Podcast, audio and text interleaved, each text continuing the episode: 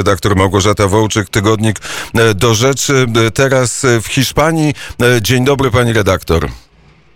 Dzień dobry, witam z Escorialu i mm, właśnie tutaj wstaje słońce, więc no troszeczkę później niż w Polsce, ale widoki są przepiękne. W Polsce wprawdzie wstało słońce, bo jest jasno, ale to słońce jest głęboko za chmurami. Inaczej, inaczej jest, rozumiem, w Escorialu, który jest miejscem pięknym. Jest jak gdyby taki y, hiszpański Wawel.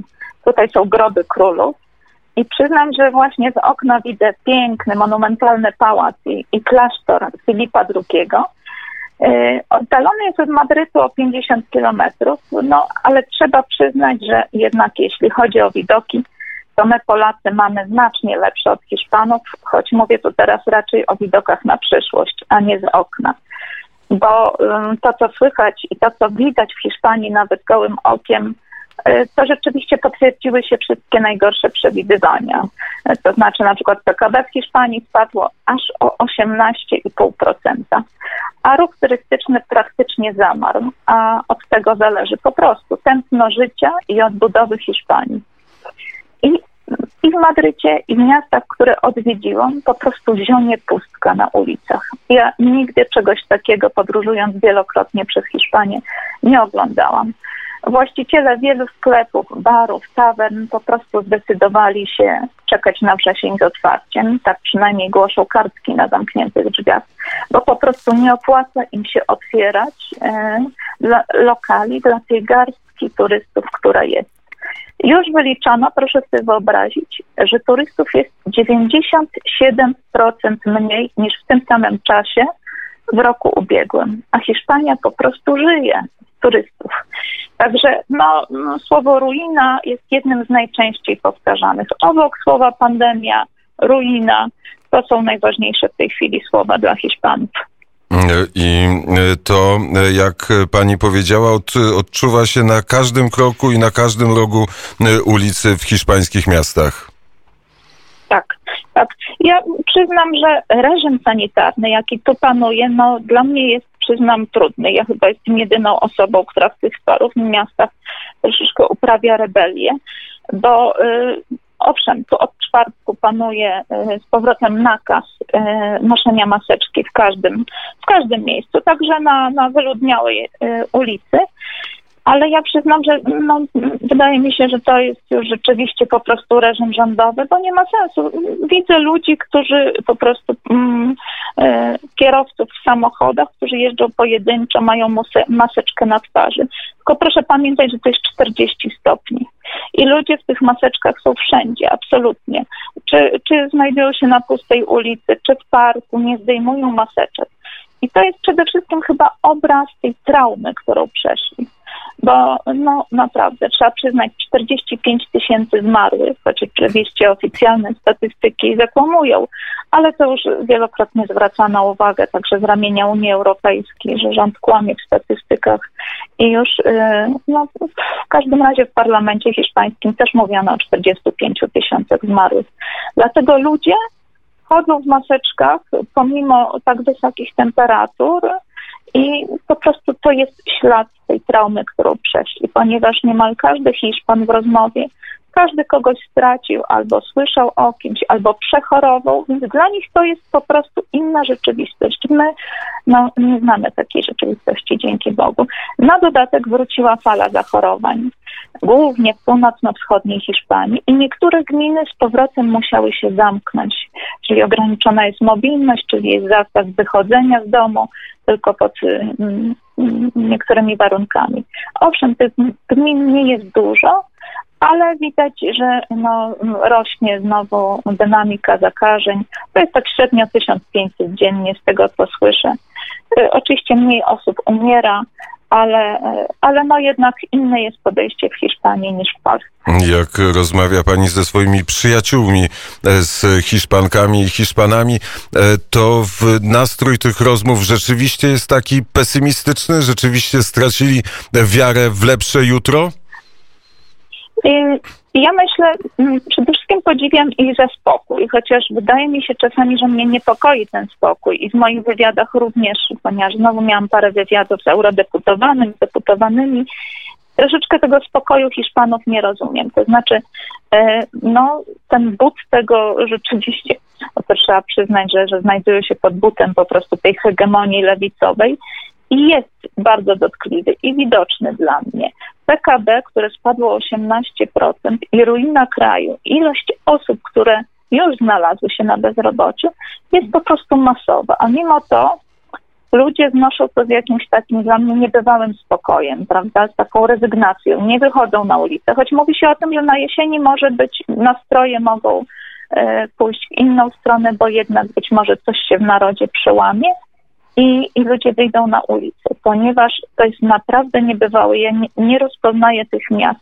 Miejsca, w których zawsze było po prostu mnóstwo grup zagranicznych, turystów, tętniły życiem, to są po prostu miasta, tak jak Escorial, tutaj przecież zawsze były setki turystów, to są takie miasteczka troszeczkę widma, wymarłe, tu są tylko mieszkańcy, więc no nastroje są fatalne.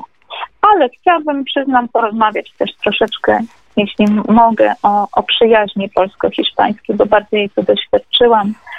Yy, na przykład w czwartek byłam w takim hiszpańskim radiu wnet, bo trzeba pamiętać, że tak jak istnieją dwie Polski, tak istnieją dwie Hiszpanie. I ta Hiszpania, która nie chce się poddać pod hegemonię lewicowego myślenia, patrzy na Polskę po prostu z nadzieją, z podziwem. I, i ja mam no, przez tych parę lat no, niebywale dużo świadectwa właśnie takiej, takiej przyjaźni. I w czwartek w hiszpańskim radio um, całą, godzinę, cała godzina była poświęcona Bitwie Warszawskiej. E, więc um, no, miałam tą przyjemność, że historyk i autor książek Pedro Barbadillo rozmawiał z Alberto Trujillo, innym przyjacielem polskim, odznaczonym zresztą za aktywność na, na polu przyjaźni, przypominali drobiazgowo słuchaczom, jak Polska ocaliła Europę przed komunizmem. Ten program będzie emitowany za, za trzy tygodnie w radiu. I obaj ci eksperci toczyli rozmowy o, o postępach wojsk, o różnicach w uzbrojeniu Polaków i bolszewików, popatrując na mnie jak na eksperta, który weryfikuje ich wiedzę, ale prawda jest jednak taka, że obaj od wielu lat hobbystycznie poświęcają czas na, na drobiazgową analizę wydarzeń z zakresu dziejów Polski i popularyzują ją wśród Hiszpanów. Mają ogromne zasługi na tym polu. No i trzeba oddać, że po prostu ich wiedza przekracza nie tylko wielokrotnie moją w różnych tematach i, i, i sprawach historii, ale myślę, że po prostu 90% Polaków nie mają takiej wiedzy jak tych dwóch moich e, znajomych, z którymi byłam w radiu.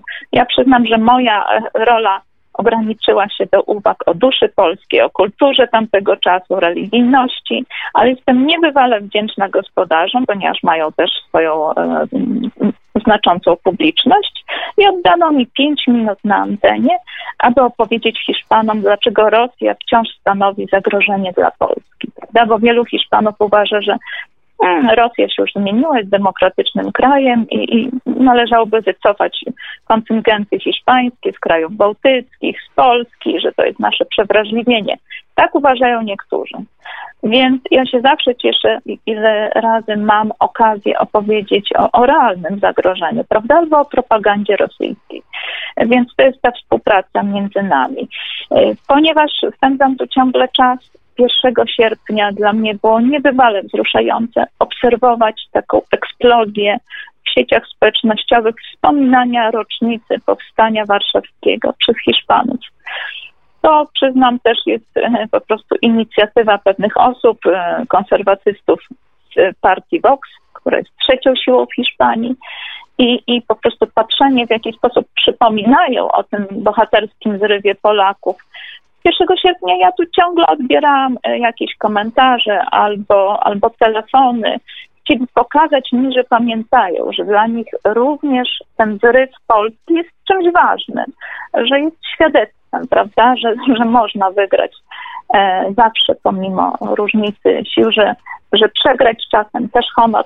Więc no, to jest ta Hiszpania, owszem, z prawej strony, ale Hiszpania, która podziwia Polskę, zwłaszcza w tym czasie, kiedy sami są po prostu pod rządami e, komunistów z Podemos. I trzeba przypominać, że socjaldemokracja hiszpańska to nie jest socjaldemokracja niemiecka czy szwedzka, to jest po prostu projekt boliwariański, taki jak teraz jest w Wenezueli czy w Nikaragui. I Hiszpanie bardzo się boją przyszłości. I dla nich Polska walcząca z bolszewikami, z komunizmem, e, święty Jan Paweł II, to, to są wydarzenia, do których oni stale się zwracają. Dla nich to jest ważne. Więc chciałabym, żeby Polacy pamiętali, że owszem, oficjalna prasa, oficjalna telewizja Hiszpanii, no niestety, mm, no, bardzo często nie pozostawia na nas suchej nitki. Ale trzeba przypomnieć, że to również dziennikarze wyborczy bardzo pracują tutaj, zamieszczają w El País, czyli w jednym z głównych dzienników, komentarze, prawda? Pan Kurski czy, czy, czy redaktor Wieliński zamieszczają e, artykuły odnośnie właśnie panującego reżimu w Polsce.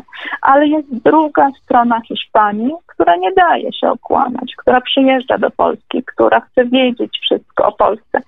Także no coraz częściej moje rozmowy tutaj z ludźmi stąd, z dziennikarzami czy, intelektuali, czy intelektualistami też czasami zawadzają o taki niebezpieczny wątek, czyli na przykład, czy Polska dzisiejsza jest Hiszpanią z końca lat 90., bo analogii jest po prostu sporo. Katolicka Hiszpania, Hiszpania weszła też prawda, w okres dobrobytu w latach 90., otworzyła się na świat tak radośnie, że dziś jest laboratorium ideologów gender i tych spod znaku LGBT, i, i prawem Wajchy, jak gdyby przeszło od Hiszpanii arcykatolickiej, od Hiszpanii Opus Dei, legionistów, neokatechumenatu, po Hiszpanię, gdzie lewicowe feministki nawet pozwalają sobie doradzić aborcję kobietom oczekującym męskiego potomka bo to wiadomo, że tutaj mężczyzna wśród feministek to jest potencjalny, prawda, gwałciciel, maczysta, więc ja bardzo dużo znam takich historii i, i, i mam świadectwo na poparcie tego, że tak y, niektóre y, feministki doradzały kobietom po prostu usuwanie, usuwanie y, dziecka, jeśli jest synem. Więc więc należy patrzeć na Hiszpanię. Należy patrzeć i po prostu wyciągać wnioski, czy Polska rzeczywiście może się okazać tą Hiszpanią z lat 90., że u nas, że my też możemy właśnie wiem, kopiując to wszystko z zachodu, żeby nie stać się drugą Hiszpanią. I, I, mówi to pani, to wszystko pani e, patrząc na e, Pałac Królewski, piękny Pałac Królów e, Hiszpanii, też z myślą o tym, że e, król Hiszpanii e, ma e, problemy, zastanawia się, czy nie opuścić Hiszpanii. No tak, to jest problem od, od paru miesięcy, bo tutaj trzeba przybliżyć tło. Po prostu wraz y, z wejściem do rządu tego mm, silniejszej tej partii komunistycznej Podemos od początku trwały usiłowania, aby zdemontować monarchię hiszpańską tak jak było za czasów wojny domowej, kiedy e, no po prostu republikanie obalili króla, on uciekł przecież z Hiszpanii. Tak samo od wielu miesięcy trwają starania ze strony lewi, lewicy, komunistów, aby raz na zawsze skończyć z monarchią hiszpańską, z królem, ponieważ chcą przekształcić Hiszpanię w republikę, prawda? A oficjalnie teraz jest przecież monarchią parlamentarną Hiszpania. Dla nich monarchia jest symbolem tego, czego oni nienawidzą. Symbolem jedności y, kraju, symbolem y, też katolicyzmu. Dlatego no już wcześniej, owszem, Juan Carlos y, ma sporo na sumieniu, też no po prostu dopuszczał się różnych rzeczywiście, e, zamieszany był w sprawy korupcyjne. No ale trzeba przyznać, tak jak ja pisałam w takim długim artykule sprzed dwóch miesięcy bodaj, no jednak oprócz tej korupcji, których dopuszcza się wielu królów, prawda, bo zawsze sobie jakiś tam odsetek z tych załatwianych kontraktów e, dla siebie jednak przyswajają. Trzeba przyznać, że on oddał ogromne zasługi Hiszpanii, bo, bo jednak to, to król Juan Carlos załatwiał mm, załatwiał i wejście do NATO i, i do Unii Europejskiej. Więc to jest tak, że to trzeba patrzeć inaczej, że owszem, król był zamieszany w wiele rzeczy, ale teraz dążeniem republikanów lewicy jest zniszczenie monarchii. Dlatego starszy król Juan Carlos zdecydował się e, wyjechać, opuścić Hiszpanię. Ciągle pytam gdzie i nikt nie wie gdzie. E, na razie jeszcze przynajmniej nie wiadomo, żeby jak, jak, gdyby oczyścić swojego syna Filipa VI, żeby e, no, ukrócić te wszystkie tutaj plotki, żeby dać mu po prostu trochę spokoju, żeby odbudować tą rolę monarchii. Więc on się zdecydował usunąć, jak gdyby odejść na bok, przeprosić za to, że, że, że, że rzeczywiście nie zawsze zachowywał się w porządku, bo przecież wiemy też o, o tym, że lubiał żyć bardzo wystawnie, w luksusach, że zdradzał, no, no to jest wiedza powszechnie znana. Ale trzeba na to patrzeć po prostu jako na taki, no jednak zamach na monarchię, na to, że, że wszystko zmierza do temu, żeby przekształcić Hiszpanię w laicką republikę. Tego od początku domagała się lewica. Także tak wygląda sytuacja. Bardzo e, serdecznie e, dziękuję e, za opowieść o tym, co dzieje się w Hiszpanii i o przyjaźni polsko-hiszpańskiej. Pani redaktor Małgorzata Wołczyk, tygodnik do rzeczy, była gościem poranka wnet. 7.32 na zegarze. Wszystkiego dobrego, miłego, słonecznego, Dziękuję. pięknego dnia. Dziękuję i pozdrawiam.